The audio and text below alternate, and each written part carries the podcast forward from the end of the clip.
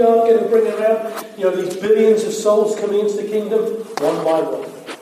One by one. And how will they come? Unless they've been told. Unless you tell. Unless you share your testimony. And Billy shared a testimony on Sunday, and we're going to have somebody else share their testimony this Sunday.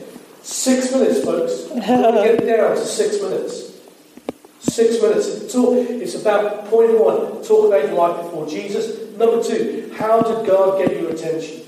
How, number three, how did He, and how and when He change you? I talked about having two birthdays.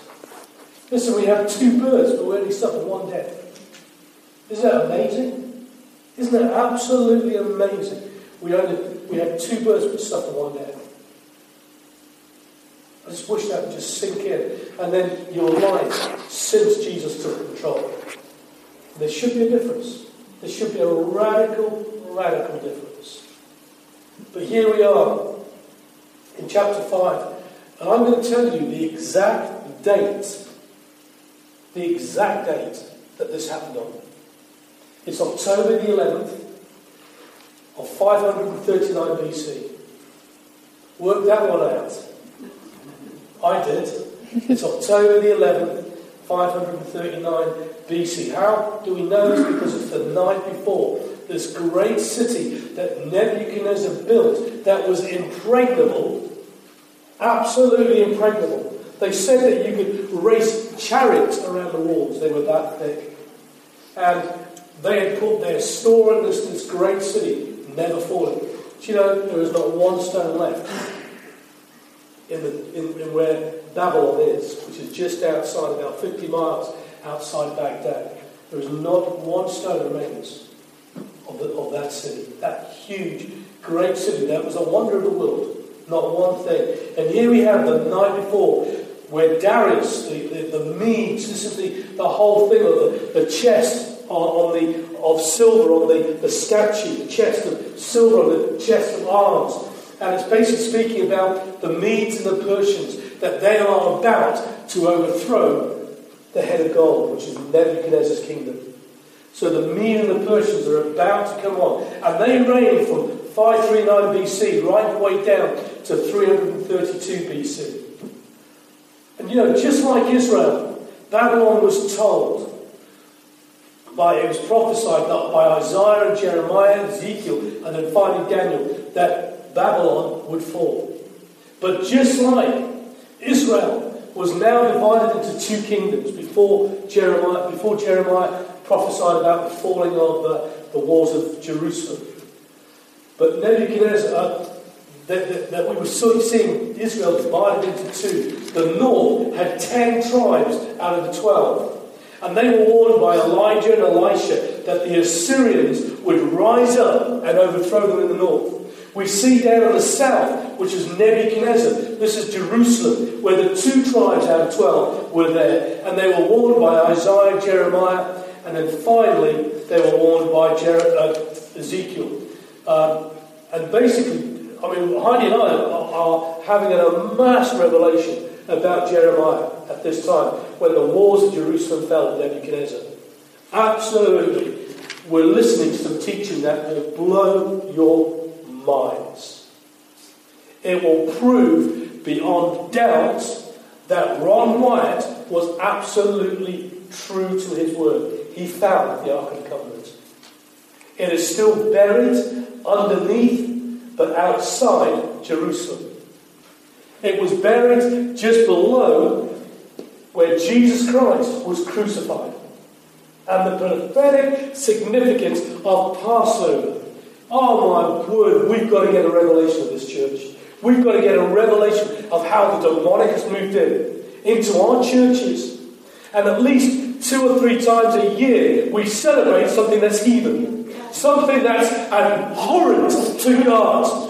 And we have got to get a grip. We have got to say, enough is enough. I've had to repent. I and I spent this week repenting before the Lord. Lord, I'm so sorry about Christmas.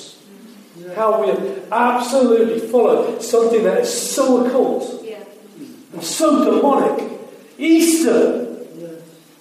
It's named after a goddess. Yeah. It's nothing to do, nothing to do with the Passover. Nothing. and that we are going to shout that out from the rooftops. And it will make us in churches unpopular. Because you won't hear this in many churches. We're going to celebrate Passover. We're going to celebrate the true date of Jesus coming on this earth. Not Christmas. It's got nothing to do with the birth of our Lord Jesus Christ. Nothing. So have nothing to do with it. That's what the Bible says. Have nothing to do with it. Treat it as a holiday. It's, I, I can't, I'm, I'm, I'm serious. There is nothing Christ-like in Christmas. Nothing. And as time goes on, I'm going to prove it to you. But I don't want to move on. The fact is that just like people like Isaiah and Jeremiah warned about the fall of Jerusalem and the, and the, the southern kingdom, folks, so there are people, there are prophets now saying that judgment is coming on this earth. People that we know and that we trust saying there is judgment coming on the earth. There are people like Sadhu, there are people like Neville Johnson, there's people like Bobby Conner, and there's people like Terry Bennett, amongst just a few, saying that there's judgment coming on. And there's judgment. Unless this nation turns around, there's judgment coming on us. but here we are. How many folk have listened to the fact there are two blood moons on the Feast of Passover and the Feast of Tabernacles on 2014? How many people have heard that there's another two blood moons in 2015? Feast of Passover, Feast of Tabernacle. And you can go right the way back, back to 67, 68, 48, 49, two blood moons and a total eclipse.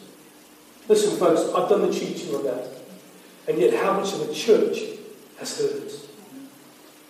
Because doesn't it say that everything is a micro, is a dress rehearsal to the coming of the Lord? Passover. Every time the Jews did Passover, it was a dress rehearsal to the fullness of Jesus fulfilling Passover as the Passover lamb, the perfect lamb.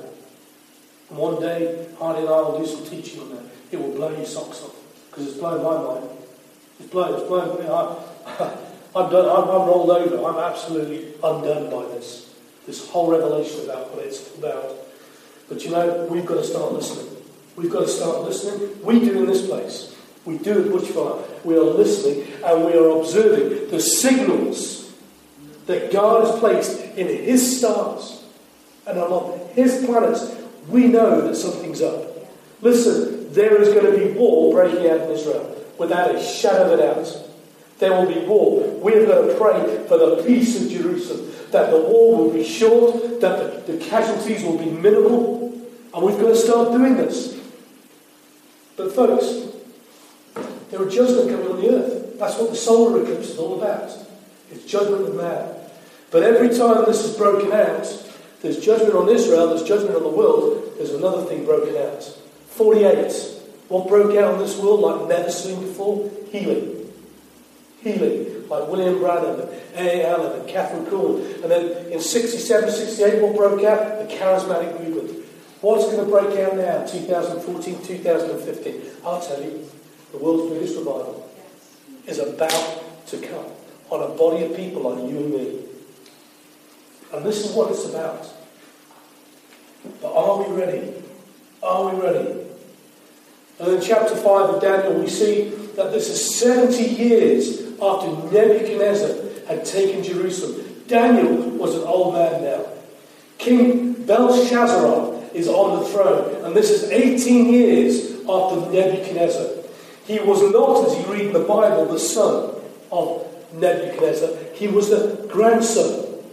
Because when you look in the original language, it says ancestor. Ancestor. And I'm going to prove how the Bible, once again, people said this is impossible. There is no mention of these names anywhere apart from the Bible. And people said it can't be right, it can't be true. But Nebuchadnezzar was the grandfather of Belshazzar. You see, Belshazzar's father had already made peace with Darius 18 months earlier. 18 months earlier, he, went along knowing that the kingdom was about to fall. And he made peace with Darius. He, he was, uh, Belshazzar's father was just like his grandfather. He gave esteem to the Most High God. He was completely and utterly born again. Com- completely born again. And I'll prove it to you. I'll prove it to you. Because the Bible is perfect. The Bible is absolutely God's word. All scripture is God breathed and is useful for teaching, rebuking, and correcting and training in righteousness. Thank God for that. Thank God for the church to wake up to that. All scripture is God breathed. You can't ignore one part of scripture. But Daniel is an end time word. It's an end time book for us. Because listen, folks, here it is. Archaeologists in 1881 found what they now call, I'm going to really trash the pronunciation, the Nebuchadnezzar cylinder. They found this cylinder, and on this cylinder in 1881, they found the cylinder. The only thing that ever spoke about these three kings Nebuchadnezzar, his son, and then Belshazzar. And on the cylinder, do you know what it's about? It's the story of Nebuchadnezzar saying to his son, Follow the ways of the Most High God. And then he picks it up in the cylinder that's got all the pictures on it, and he says to his son, Follow the ways of the Most High God. And it says, the actual thing says, May my son not worship the false gods, but the one and only true God of my father and mine. Folks, and we see that Belshazzar has completely fallen away. Completely fallen away of his father and also his grandfather. Folks, we've got such a responsibility as parents, and those that, that have got children, those that are going to have children. We have got such a responsibility to bring them up in the ways of the Lord. It should be stapled, as it says in the Bible, on our foreheads. It should be stapled on our forearms. And we shouldn't go one day without speaking about the Lord to our kids. Mm.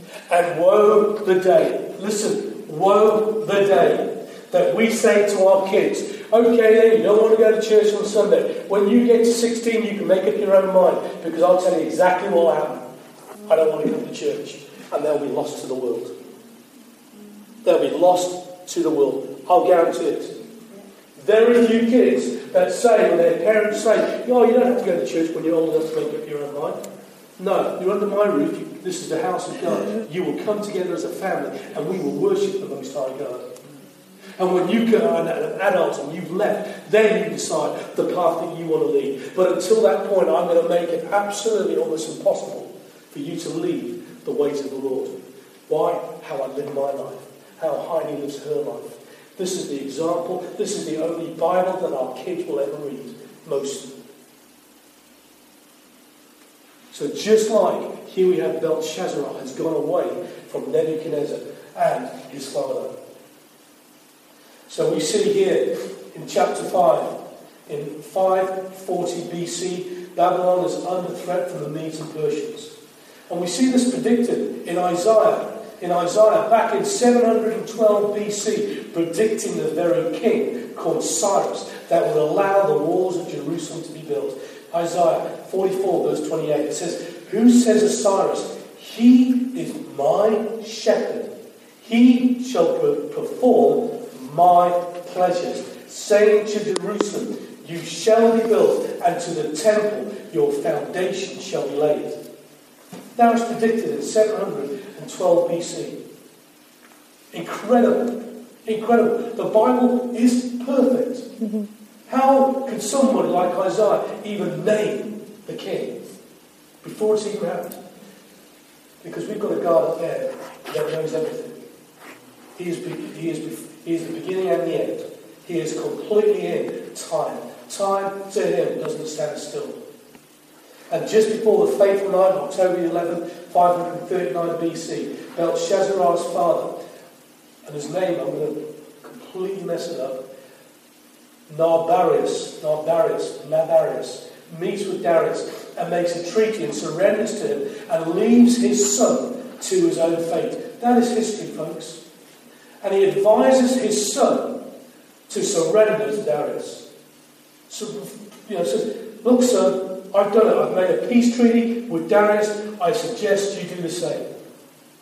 Now, his father was a very religious man not religious in the, in the way that we know. He was the devout Christian, as we would know. He loved the God of the Most High. He loved the God of Nebuchadnezzar. which was the God of the Most High. And he followed him all the days of his life. But right up to this point, 18 years later, and here we see Belshazzar has gone completely away from, from the ways of God. But he's also got now judgment falling on him. Daniel is almost forgotten. He's insignificant. There is no mention of him. He is now an old man. And they don't even know where he's living. In Babylon. They have got no clue. He is not a name player as he was for, for Belshazzar's uh, grandfather and probably his father. But I'll tell you, Daniel was about to come to the fore again. Completely coming to the fore. But listen, folks. Our country has gone away from the Lord. We are not a Christian nation. We are not a Christian nation.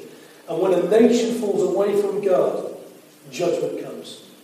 It is better as a nation never to be, never to have known God than to have known Him and fallen away. And just like, just like, here we are in Daniel 5, God will use other nations to bring judgment on this, on this earth, on this nation.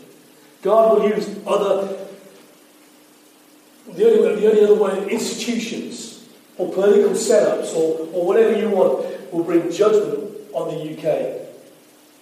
Isn't it? Because you can go right the way through the Bible and just look at all the strife that Israel got itself into. Why? Because they fell away from the God of the Most High. They completely fell away. Everywhere along history. And what did God do? Use another nation to bring them back. Just as he used Hitler and the Nazi Party and what they did in the concentration camps to establish Israel back to its lands.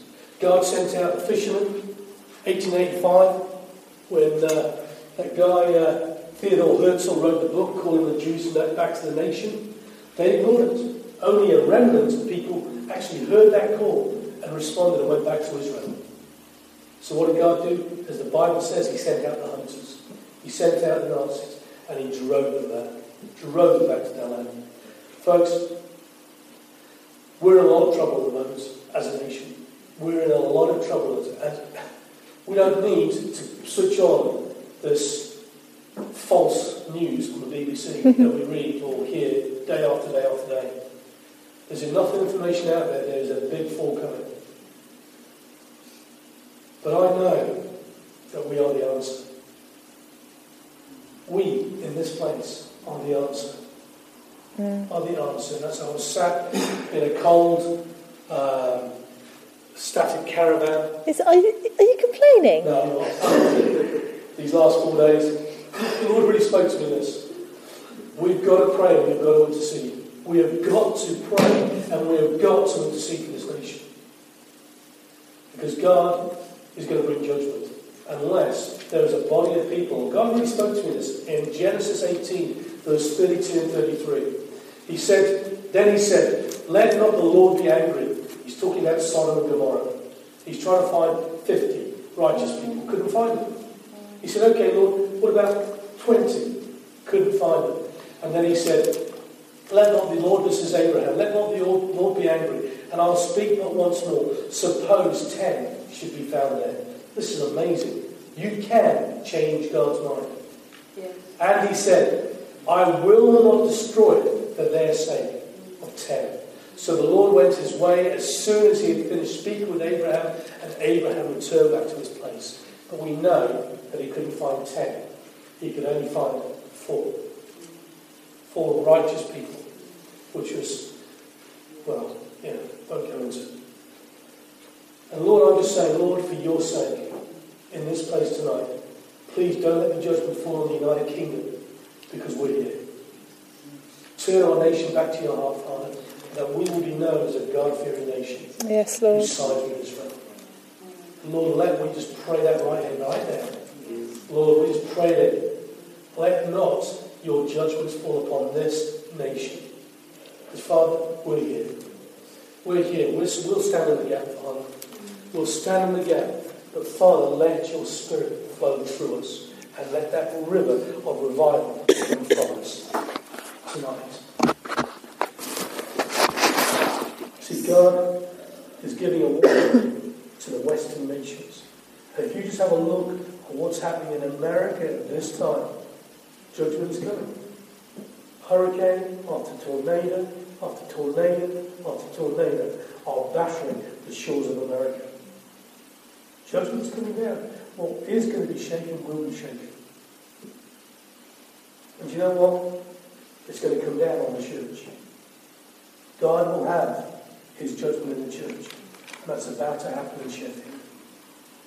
See, God, we sorry, Lord, but we've made church programs, full of programs, full to, to do whatever for other people.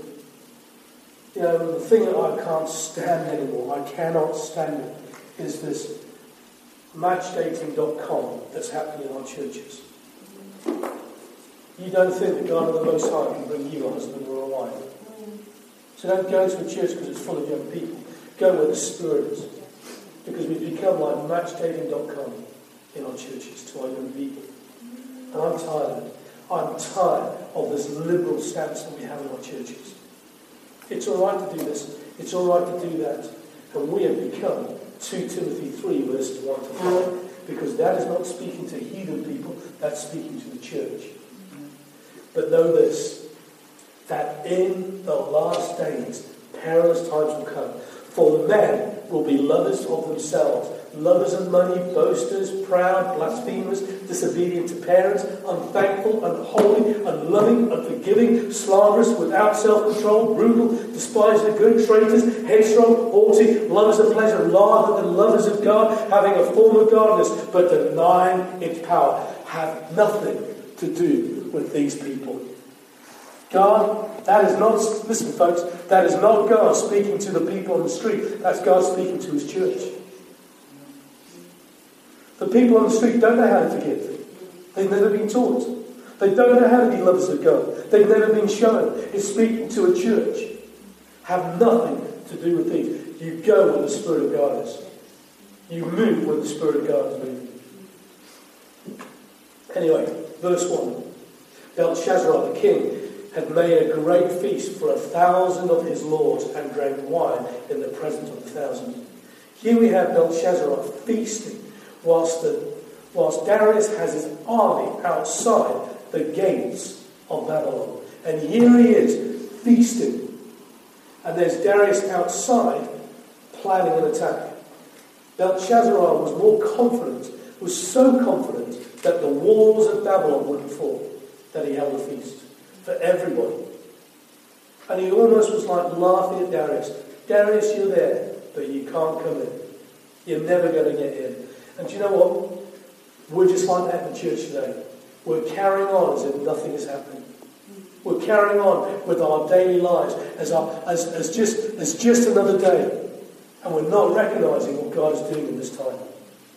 And most will miss this move of God. But God is such a redemptive God, such a redemptive God, that we will literally compel people through the jealousy of what is happening in this place to come back to the Lord. See, Matthew 24, verse 29 and 31, the coming of the Son of Man, immediately after the tribulation of those days, the sun will be darkened and the moon will not give its light. Folks, we've just gone through that. The first blood red moon. The sun darkened. My friend sent me a picture in the United States as it happened. That's one of the only places there in a bit of Africa that you could see it. But he said when he took this photograph at quarter past, quarter to one in the morning, he said outside it was pitch black, like he'd never seen it. So he's, he's now living out the days the sun will be dark and the moon shall not give its light. The stars will fall from heaven, the power of the heavens will be shaken. There is a shaking in the heavens like we've never seen before. Right as we are here tonight, there is a shaking. Then the sign of the Son of Man will appear in the heaven. Folks, What's happening in the constellations? What is happening in constellations? What are we reading by the planets? We're not looking at a, we're looking at astronomy, not astrology, not astronomy. No, other way around. Other way around. Astronomy, not astrology. We're not trying to say astrology. Astrology is all about me. Astronomy is all about God. And yet the church has lost the power of doing it. Have a look. There's a bit of have a look what it's saying in the stars. It's very, very interesting. Not by reading horoscopes, just clarify. No, I'm talking about I know, astronomy. just I know, but just Right, so have a look, have a look on the internet. Not, you know, not as Heidi says, astro- astrology, but astronomy. Have a look at the constellations and look what's there. Look what planets are aligning themselves. God is about to do something. And He's about to pour His Spirit on all flesh. Amen. I love this. And then all the tribes of the earth will mourn, and they will see the Son of Man coming down with the clouds of heaven with power and great glory. And he will send his angel with a great sound of the trumpet, and they will gather together his elect from the four winds, from one end of the earth to the other. That's about to happen.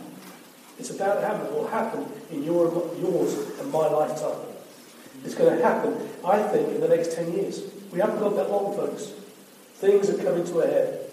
For as in the days of Noah, it says in, John, in Matthew 24, verse 37, as the days of Noah were, so also will the coming of the Son of Man be. For as in the days before the flood, they were eating, drinking, marrying, and giving in marriage until the day that Noah entered the ark, and did not know until the flood came and took them all away. So also will the coming of the Son of Man be. He's talking to the church. The church is going to be swept up in this. Swept up if we're not careful. And later on in 24, 44, it says, Therefore, you also be ready, for the Son of Man is coming at an hour that you do not expect. It doesn't say that we're not to know the year. It doesn't even say that we're not to know the month. It just says that we're not to know the day or the hour. Folks, we can have a look because God, He hides His secrets for His, for those that love Him to find it, the truth in it. And if we're not recognizing what's happening out there, up there, then we're missing the signals that God is sending out. And how do you explain Matthew 25? The five foolish and the five wise, they're all born again. They're all born again. That's what it means about this one about virgins. They are born again. They are born again and full of the Spirit. Then the kingdom of heaven will be likened to ten virgins who took up their lamps and went out to meet the bridegroom. There is going to be a wedding, folks. There is going to be a wedding, and there will be a wedding feast, and we are invited to it. In fact, we are the main attraction of that wedding. we are the main attraction. They're going to be playing the music, and we're going to be married to the Lord of Lords, and the Prince of Princes, and the King of Kings. We're his bride.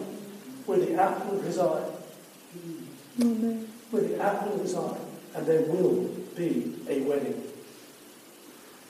Now the five of them were wise, and the five were foolish. Those who were foolish took their lamps and took no oil with them. But the wise took the oil of their vessels and with their lamps. But while the bridegroom was delayed, they all had that in common, that the bridegroom was delayed. Folks, this should have happened a long time ago. But it couldn't do. Why? Because there weren't enough saved.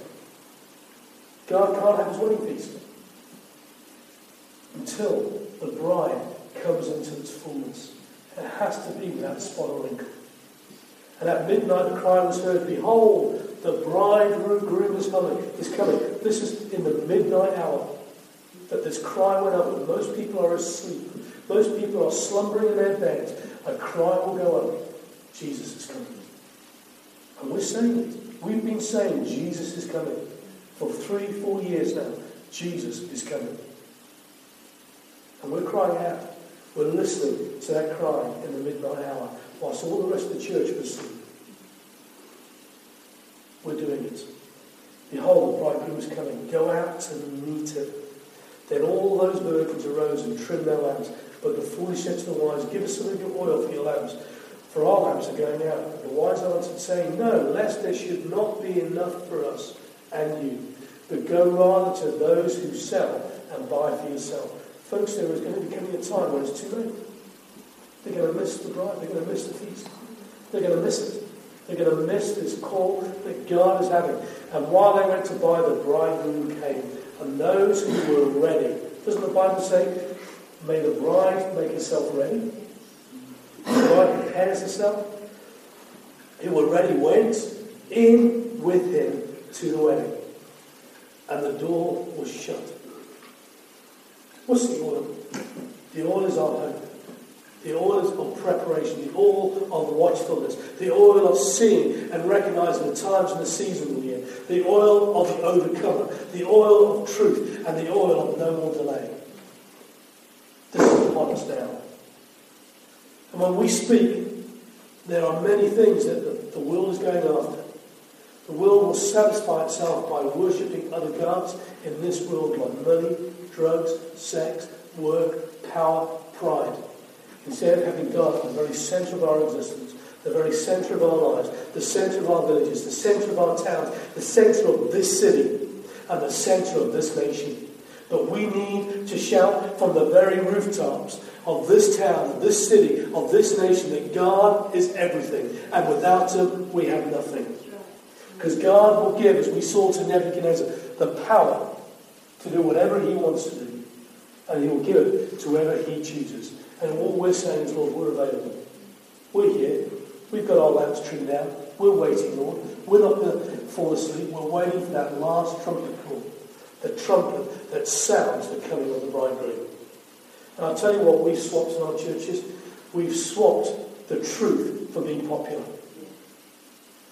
Churches are out there. Can I just, this is how the Lord showed me. You know, give us just the nice bits. We want those. Don't give us the gory bits. Don't give us the hard bits. Don't talk to us about judgment. Don't talk to us about this coming to the church. In fact, just go to the right a bit. Ooh, just up a bit more.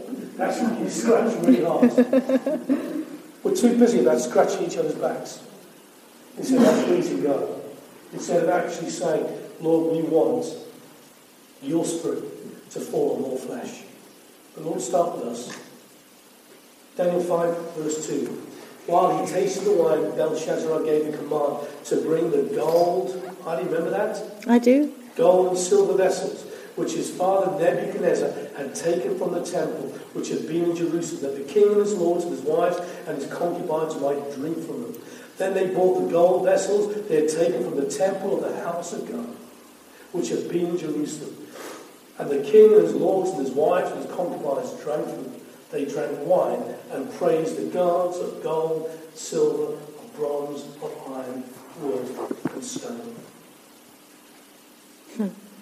Oh my giddy heart. the significance of that are incredible, and I'll come into it a little bit more. You see, in the word it says that these things were what? Consecrated. These vessels were consecrated for the, for the, the things of God. And in other words, they've been set apart. Set apart and devoted, dedicated to a purpose of serving God in the temple. And here we have a man, a king, calling for all these vessels. And he basically is making common. He's degrading the very vessels that have been set apart for God's purposes and completely degraded. Folks, we're doing that.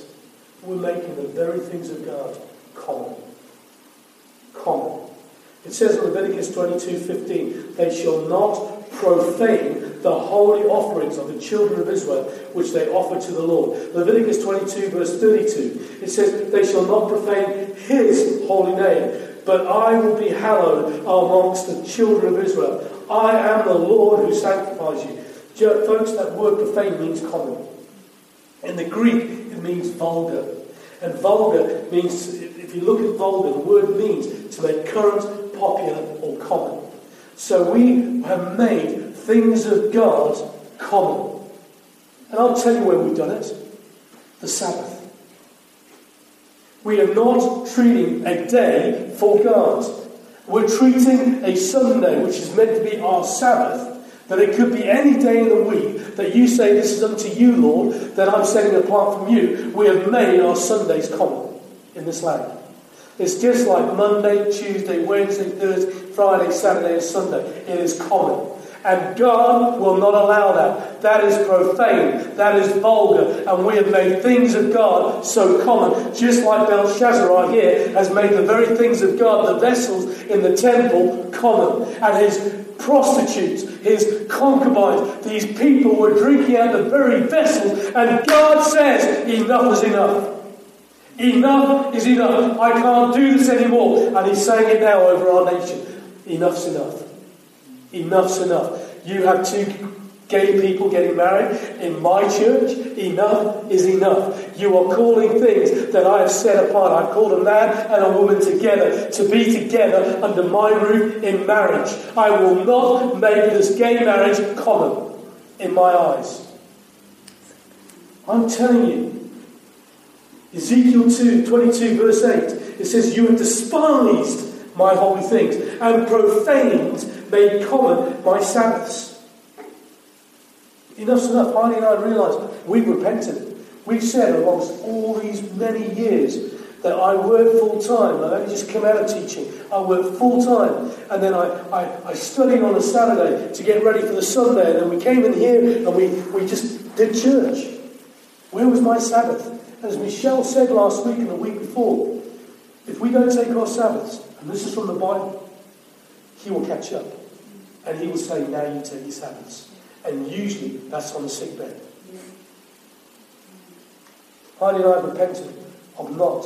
You know, because God loves family. That's what our Sabbath is for. It's to make it special. So we have time as a family. We have time with God. Yes, reading the Bible and praying to God, but you don't have to spend the whole day. It's just relaxing. Relaxing in the presence of your family and the things that are important to you and also to God. But if we don't do this, it's going to catch up with us. And I ain't going to lie in hospital bed for two months. So I've done my time. But folks, this nation has made the Sabbath common. And enough is enough. We have made Christmas common. Christmas is common. We made Easter something so, demonic. There is no other word for it. We call it Easter after a goddess of the Romans, Esther. But it comes from, as I've, I've already explained, it comes from the very root of Babylon. It's Tismosh. And it's, it's, it's demonic. We've, we've, we've, I can't, it's unforgivable. It's unforgivable in God's eyes that we've taken something so holy, which is the death of Jesus. Sorry, Jude. I just wanted to say, why do you think they had to go into uh, captivity for 70 years? That's right. And it tells you in the very end chapter of right. Second Chronicles, it says this: the land enjoyed its Sabbath rest all the times of its des- desolation. It rested until the 70 years were completed in fulfillment Yeah. of the word of the Lord spoken by Jeremiah. Absolutely, absolutely bang on. And do you know the thing that we've made common is the very land that we harvest. There is no rest. After every seven years, what should happen? A land should be made fallow to bring the nutrients should return back to the soil. Do you know, if you get a pound of spinach now, which is very high in, in vitamin uh, C and vitamin D, is very, very high in it. It would we would have to feed what we fed in, in, in 1944 45. That pound of spinach, we'd now have to times that by 10 to get the same amount of vitamins out of a pound of spinach. We'd have to go to 10 pounds of spinach because we're not getting the nutrients in the ground. Overcultivated. We, we are completely overcultivated. And it's wrong. We're going to, with- there, there are going to be some things happening in this land over the way that we harvest. This is why we're starting to grow our own stuff. And to keep our own chickens and get our own eggs. This is what we're doing. Look, folks, we're not here to benefit others, we're here to benefit God. That's our primary, primary calling, is to bring glory to Him. And if we're not bringing glory to Him, then something's up. By the way that we live our lives, that Jesus, just like Daniel, like uh, his three friends, you know, we've got to bring glory to God, but there's got to be no compromise. We've got to stand on the very word of God. And even if they want to lock us up, be prepared to say, chuck away the key. We hear 2 Timothy 1 verse 9, one of the most favourite verses in the Bible. And he has saved us and called us with a holy calling, not according to our works, but according to his own purpose and grace, which was given to us in Christ Jesus before the world began. God knew that you'd be sitting here tonight before you were even formed or even thought of. And he knows the days that are numbered on, in, the, in your book up in heaven. I've been to heaven. I have been into the, into the not, not just you know, in my imagination, giving a high five to the Lord as he sat in the throne but I've walked into a place in the library in heaven where I've seen an open book. It's a story about my life, and it was just an amazing experience. There are things written in the book all about you.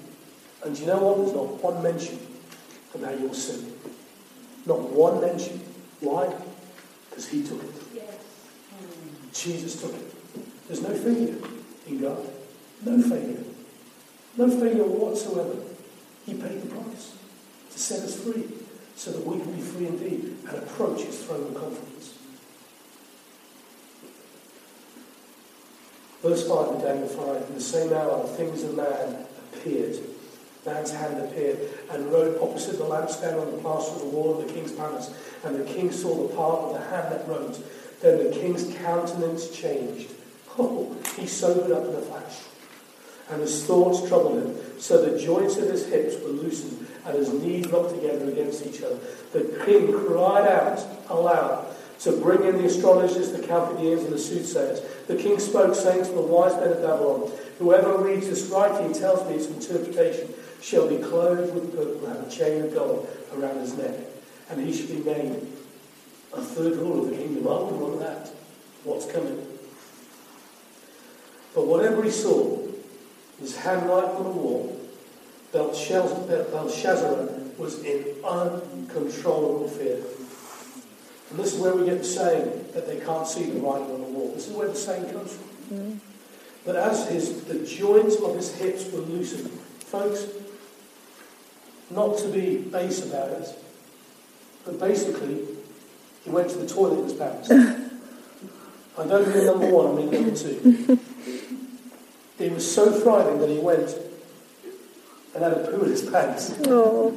He was so frightened.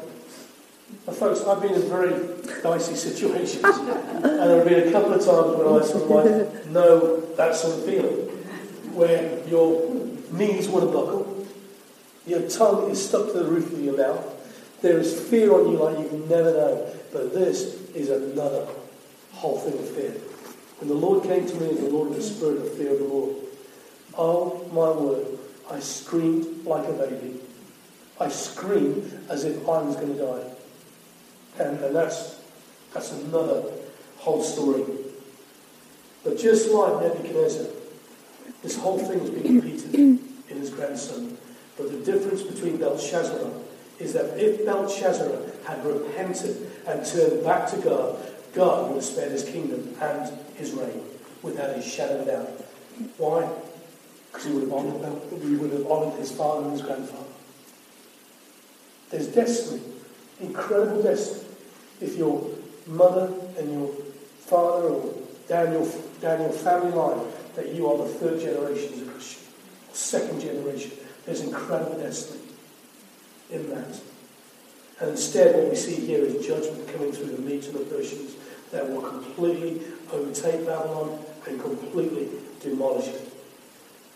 Folks, in Great Britain we have a choice judgment or revival. And it's our choice. It's our choice. It's our choice in this room. Which one do we want? I want revival. Mm. But revival is where God breathes into something that's dead. And boy, the church is dead. I'll be very, as I said last week, for 2,000 years, the church hasn't done the business. It hasn't worked. I would close every theology college on this planet and start again. I would close them all down. And one thing I would do is say, go after the presence of God. That's all the theology that you need, is to know Him. If you know Him, you'll know His Word. He will download to you, like He did with that little bitty uh, Maria Rubinetta, when she said, Lord, I can't go, when the Lord appeared to her and said, I want you to go to the nations. I want you to. And she said, in the, 1980, uh, in the 1880s, she said, I can't do that. Lord, I'm a woman. She said, What's that got to do with it? I'm telling you, you can do this. So can you. I said, But I don't know the Bible. She said, And then the Lord said, Look at the wall. And the words of the Bible appeared on the wall. And in an instant, she knew over two thirds of the Bible. You don't think God can do that? If He wants to get it done, He'll get it done. And He's going to get it done through you and me. I don't care how you feel. I don't see whether you see yourself as a Gideon, you know, doing something where it shouldn't have been done on the threshing floor of a wine press. God is going to have His way. And He's going to revive a body of people. And it's for us, it's for our families, it's for our children, it's for our city, and it's for our nation. And it's our choice. How much are we calling this a house of prayer? I know that I'm speaking to the few. I know some people can't make it because they're working. People like Andy live in Leeds, and he comes over on Friday night to be here with us. And some of you come from Chesterfield. But on a Wednesday night, we're here for just one hour, pressing into God, asking the Lord, you know, repenting upon this nation for, for what it's done, repenting on, on whatever the Lord shows us for that one hour.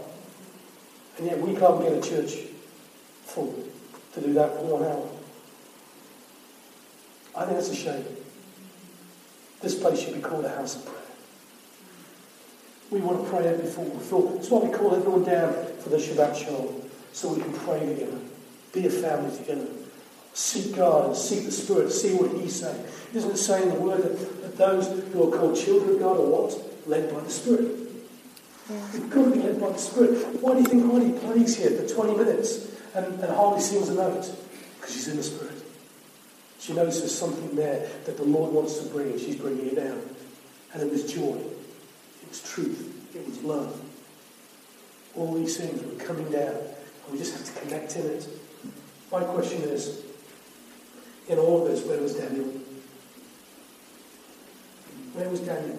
They didn't even know where he was living. And just like us, just like us, not many of us, certainly not me, I'll speak for myself, I'm not, I'm not invited by many people outside this church to go to a party, to even go and speak in the church. Why? Because it isn't popular. I'm not popular. The same way that if you're speaking the truths of God, you will not be popular.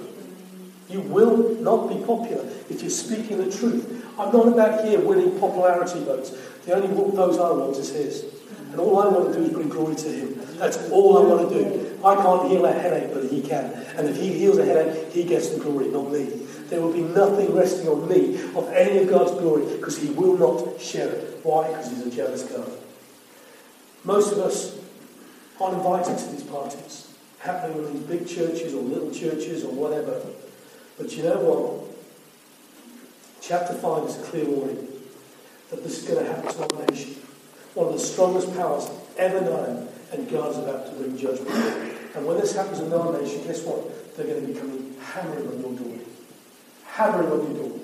You're the Christian, explain to us what's happening. You're the one that's going on about the end times, what's happening in this, what's happening in that. You're going to see a financial collapse in this country. You're going to see it in America. America cannot sustain the way that it's going, and there is going to be a move upon the dollar. Absolutely guaranteed.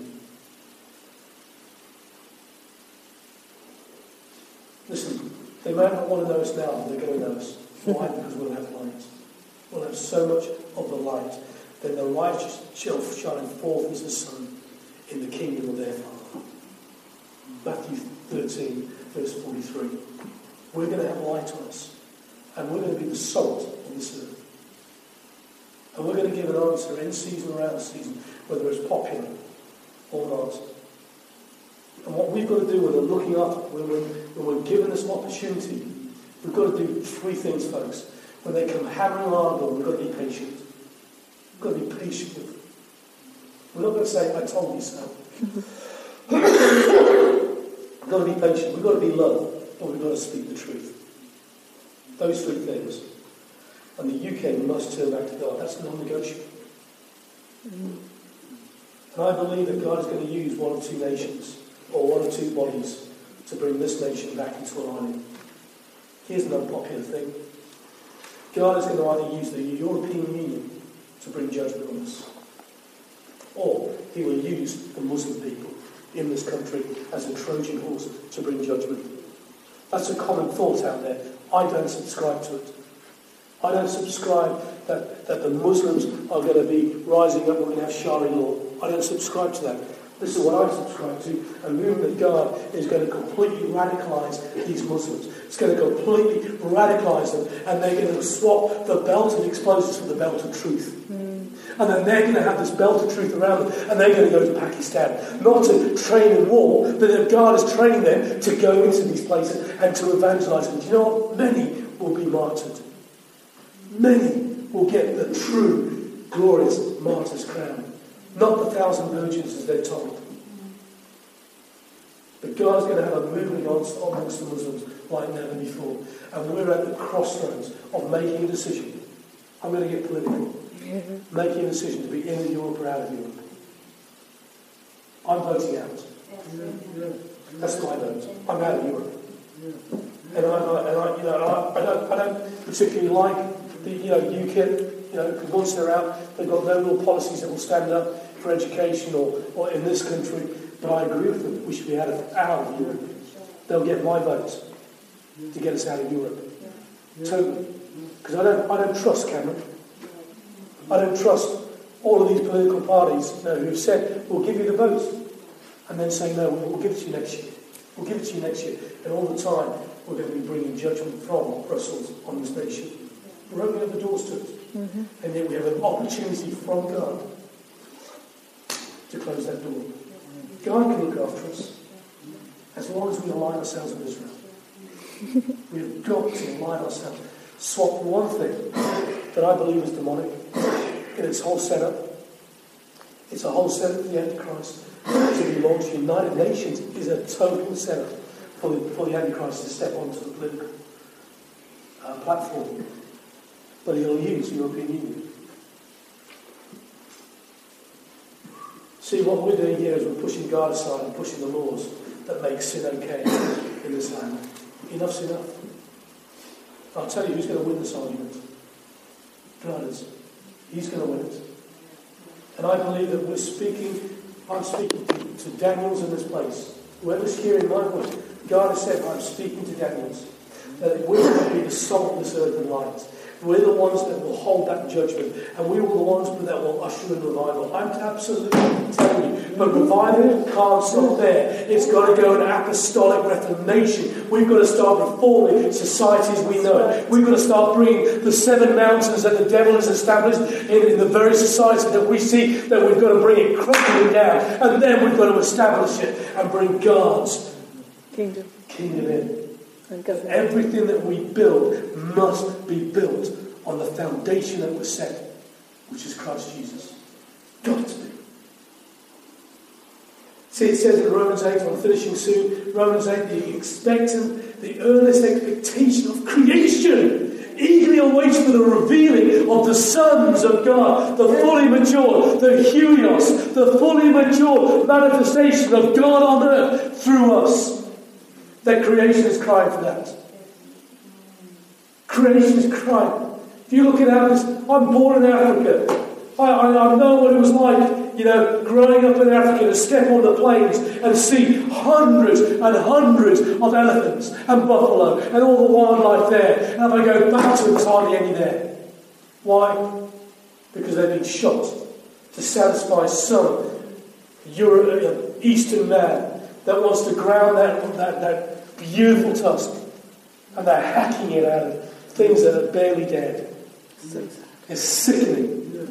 And do you think God, God, from that verse, is going to allow that to happen? No more. No more. No more. and in Romans 8, verse 22, it says, For we know that the whole creation groans and labours with birth pangs until now.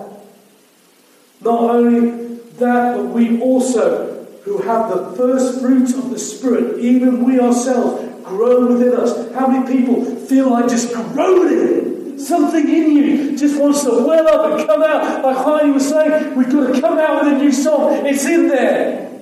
It's in there. And we've got to grow with this. As we ourselves eagerly waiting for the adoption and the redemption of our bodies. We've got to enter into this groaning, this desperation. But isn't it fantastic? We've got a helper. Yes. A helper of verse 20, 26 of, of Romans 8. Likewise, the Spirit who also helps us in our weakness. For we do not know what we should pray as we ought. Because of this, the Holy Spirit gets alongside us, He presents it, and He groans with us and makes it presentable to God. And if you don't think that God is going to do this through us, then you may not be in the right place. Hmm. Because, folks, it says in Revelations 18, it says, and saying, Alas, alas, that great city, talking about Babylon, that was clothed in fine linen, purple and scarlet, adorned with gold and precious stones and pearls. For in one hour such great riches came to me. We'll see that in Daniel 5. All this is going to come to nothing. Listen to this. This is how big Babylon was. Every shipmaster, who all who travelled by ship, sailors, and who made trade on the seas, stood at a distance and cried out when they saw the smoke of their burning, saying, What is like this great city? They threw dust on their heads and cried out, weeping and wailing, and saying, Alas, alas, that great city, in which all who have ships in the sea became rich by her wealth. For in one hour she was made desolate. Folks, that is prophetic utterance, not just for Babylon, but for every city in this world. Every city in this world is going to be shaken. And what is of God will remain. What isn't of God will completely come down. And I'm speaking to churches. See, it's mentioned some, I've, I've, in different, I went to the New King James, and it's mentioned the word cities 777 times in the Bible. Now, we know that seven has an incredible significance. I believe we're at the point of every city coming to completeness. And they're going to fall either under revival or judgment, or both. That will usher in the judgment fall, it will usher in this revival. And we know that seven is an important number, especially in the book of Revelation. Seven trumpets, seven spirits, seven lamps, seven churches, seven angels, seven seals, seven lampstands, seven heads, seven horns, seven thunders, seven kings, seven eyes, seven stars, seven golden cups, and seven mountains. And there are many, many, many more. But I'll tell you what this will do when we come into completeness. We will usher in the thousand year reign of Christ on earth. If you think when all this is over, the church are waiting to be raptured up, I almost swore then. I almost swore. Thank you, Holy Spirit. What a load of baloney.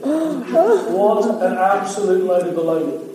If you think we're going to be raptured out, mid-trib, post-trib, I don't believe it. Now, you can have your own, and that's fine. I'm, just saying, I'm a, I'm a complete post-trib. Because I believe we're going to be like Noah's. We're going to go through the storm. We're going to go through the storm. And if you think that, that the devil come knocking on the, on, the, on the very gates of God and say, hang on a sec, you took him out before I could have my time with him. But the Bible's very clear. We're going to go through, or some of us are going to go through great tribulation. Great tribulation. Not tribulation. The First World War was tribulation. The Second World War was tribulation. We've had tribulation upon this earth ever since Jesus left us. There's been tribulation, but there's a great tribulation coming on. We will not suffer the wrath of God. That's going to be poured out onto the Antichrist system. That's going to be established in the next two years. You are going to see the devil walk on to a political scene. And he will bring in three, he will make a treaty with Israel. They will say, You build on this, you build on that, you'll share the Temple Mount for three and a half years. And then what does he do? He turns the treaty. So we're going to have peace. What would seem peace for three and a half years. Folks, is that, do you think God will take us out when there's peace being declared upon the land for three and a half years? I think not. Things will get harder. But God won't take us out mid trib. He will not take us out. Post pre trib. He will take us out at the very end. When the wrath of God pours out on this, this earth. He will take us right out. Because we're going to rule and reign with him. And I believe the thousand year reign. I, I had a great man of God who I respect and I still love. But he laughed at me. He laughed at me when I said this. And I said it in front of my wife, sat at a dinner table. I said, Do you know what the thousand year reign is all about? It's about the honeymoon period of his bride. Ruling and reigning with him with a rod of iron and bringing back the establishments of God on earth as it is in heaven. It's going to be such a glorious, glorious time. Folks, it's worth dying for. This whole thing is worth dying for. But I just want to come to something, folks, and I'm finishing.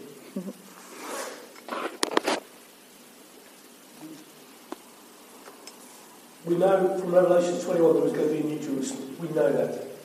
But God is going to dwell in his people before he comes back for his people. He is totally going to dwell in. That's the fulfillment of the Feast of Tabernacle. Of God coming to his and in his people before he comes for his people. And I believe that you're going to see a remnant of people, because God always works in remnants, that will be not raptured up, but be caught up, like Paul was. Will be caught up to the throne room of God. Will be given things and secrets and inspirations and inventions and music and all of these things. Because the 144 come down what with? A new song. That's never been heard. That is not talking about the 12 tribes of Israel. They will have the attributes of the 12 tribes of Israel. But there's going to be a body of people that are going to come down from the heavenly realms and bring this on earth. And they will walk through the Antichrist system and they will not be seen. They will preach to thousands upon thousands. And when, they, when the police come to, to, to get us, or the army in the last three and a half years, we'll be raptured out. We'll be across the other side of the city. You know, this is all coming to us. We will walk through walls. We will walk through crowds and not be seen. This is going to be the most glorious time ever, ever seen for the church. This is our greatest hour, as Amen. Churchill said, Yeah. upon this nation. And I'm saying equally now, this is our greatest hour. Mm. This is our greatest hour. And we, 2 Corinthians 5 7, we can't do this unless we walk by faith and not by sight.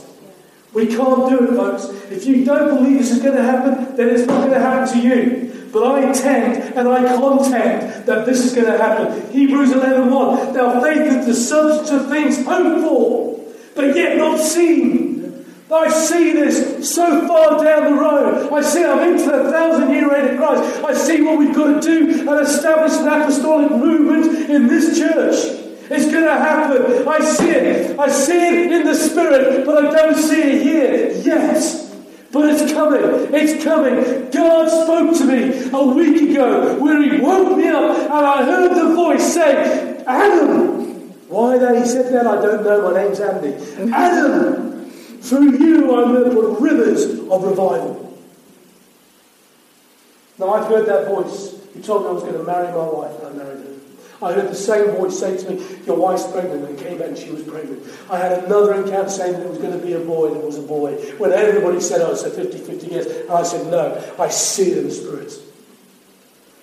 We've got to be in that Spirit more than we've got to be in this. Yes. Hebrews 11, verse 6. And without faith, it is impossible to please God. It's impossible to do all of this without faith. And you've got to have faith. The faith in you that is God has given to you. He is going to be a rewarder of those that diligently seek Him. And in Romans 12, verse 3, God has dealt with us one measure of faith. And we've got to do thing, three things, folks. This is the first thing with the measure of faith that we've got. I believe God. You've got to start thinking, I believe, God, that you're going to do this. I believe that you're going to absolutely have revival through me and in me. Lord, just get the tears and get all the things that I need to get out of us. Give, give me the, the fruits of the Spirit, Lord, let my character stand up. But Lord, I'm contending first. I'm, you've got to think it. That's number one. The second one thing is you've got to speak it. You've got to speak it out there. You've got to speak it into the, into the spirit realm and into the physical. And then you've got to walk it. You've got to walk it as if it's to happen. I see maybe 25, 30 people in here. But I'll tell you what, there's going to be 30,000 knocking on those doors coming in every night. Revival's going to be on these streets. Why? We've seen it. We've seen it. We've, I've been taken by the Spirit up, up above Sheffield. I've seen blue lines from the M1 all signposted. Revival this way. And signs are being put up. Revival coming up the A61. Revival this way. Revival this way. God's about to do something. And folks, people can think we're boasting. No, I'm boasting in a good God. I'm boasting in a high God. I'm boasting in a God that can do the impossible. I'm boasting in Him because it's nothing of me, it's everything of Him. Because when this happens, the Bible says that this God is about to do something new in us so that no one can boast. He's about to do it on us. Hallelujah. Here's some facts about faith. And literally, this is it. Faith is like having a direct line to God. As a prayer of faith goes up, his power, his power from on high flows down. That's faith. Just by me saying this. Do you know what? I'm not saying it for your benefit, I'm saying it in the spirit realm. I'm pronouncing this. I'm, I'm declaring this. I'm not prophesying, I'm declaring this into the spirit realm. This is happening. It's going to happen. Faith is never final as long as your faith never fails. I repeat that. Failure is never final as long as your faith doesn't fail. There's no failure in God. You may have to sit the same exam a couple of times, but there's no failure. There are obstacles in our lives that can only be removed by faith. And I'll tell you something, you don't need a truckload of faith. You just have to tell it to go. And then walk it out. As Michelle said, walk it out in 21 days. Get out of my way. In faith, get out. In faith, get out. I'll tell you what I don't like about Alcoholics Anonymous. I think they do a fantastic, fantastic, fantastic job. But they haven't got the fullness of it. They say that you, they say you've got to walk out, how many steps is it? 12 steps or something? 12 steps. But they say once an alcoholic, always an alcoholic. I rebuke that now in the name of Jesus. Yeah. God can set free an alcoholic and will never go back to alcohol. They'll never want to sniff it. They'll never want to taste it. They'll never want to go near it. And that's the Spirit of God completely delivering them. That they don't have to live in fear that if I take a sniff or a sip, I'm going to be an alcoholic again. God can set you free from. Whatever addiction it is. Last one. It is not so much the size of your faith, but the quality. The quality of your faith. That determines your success.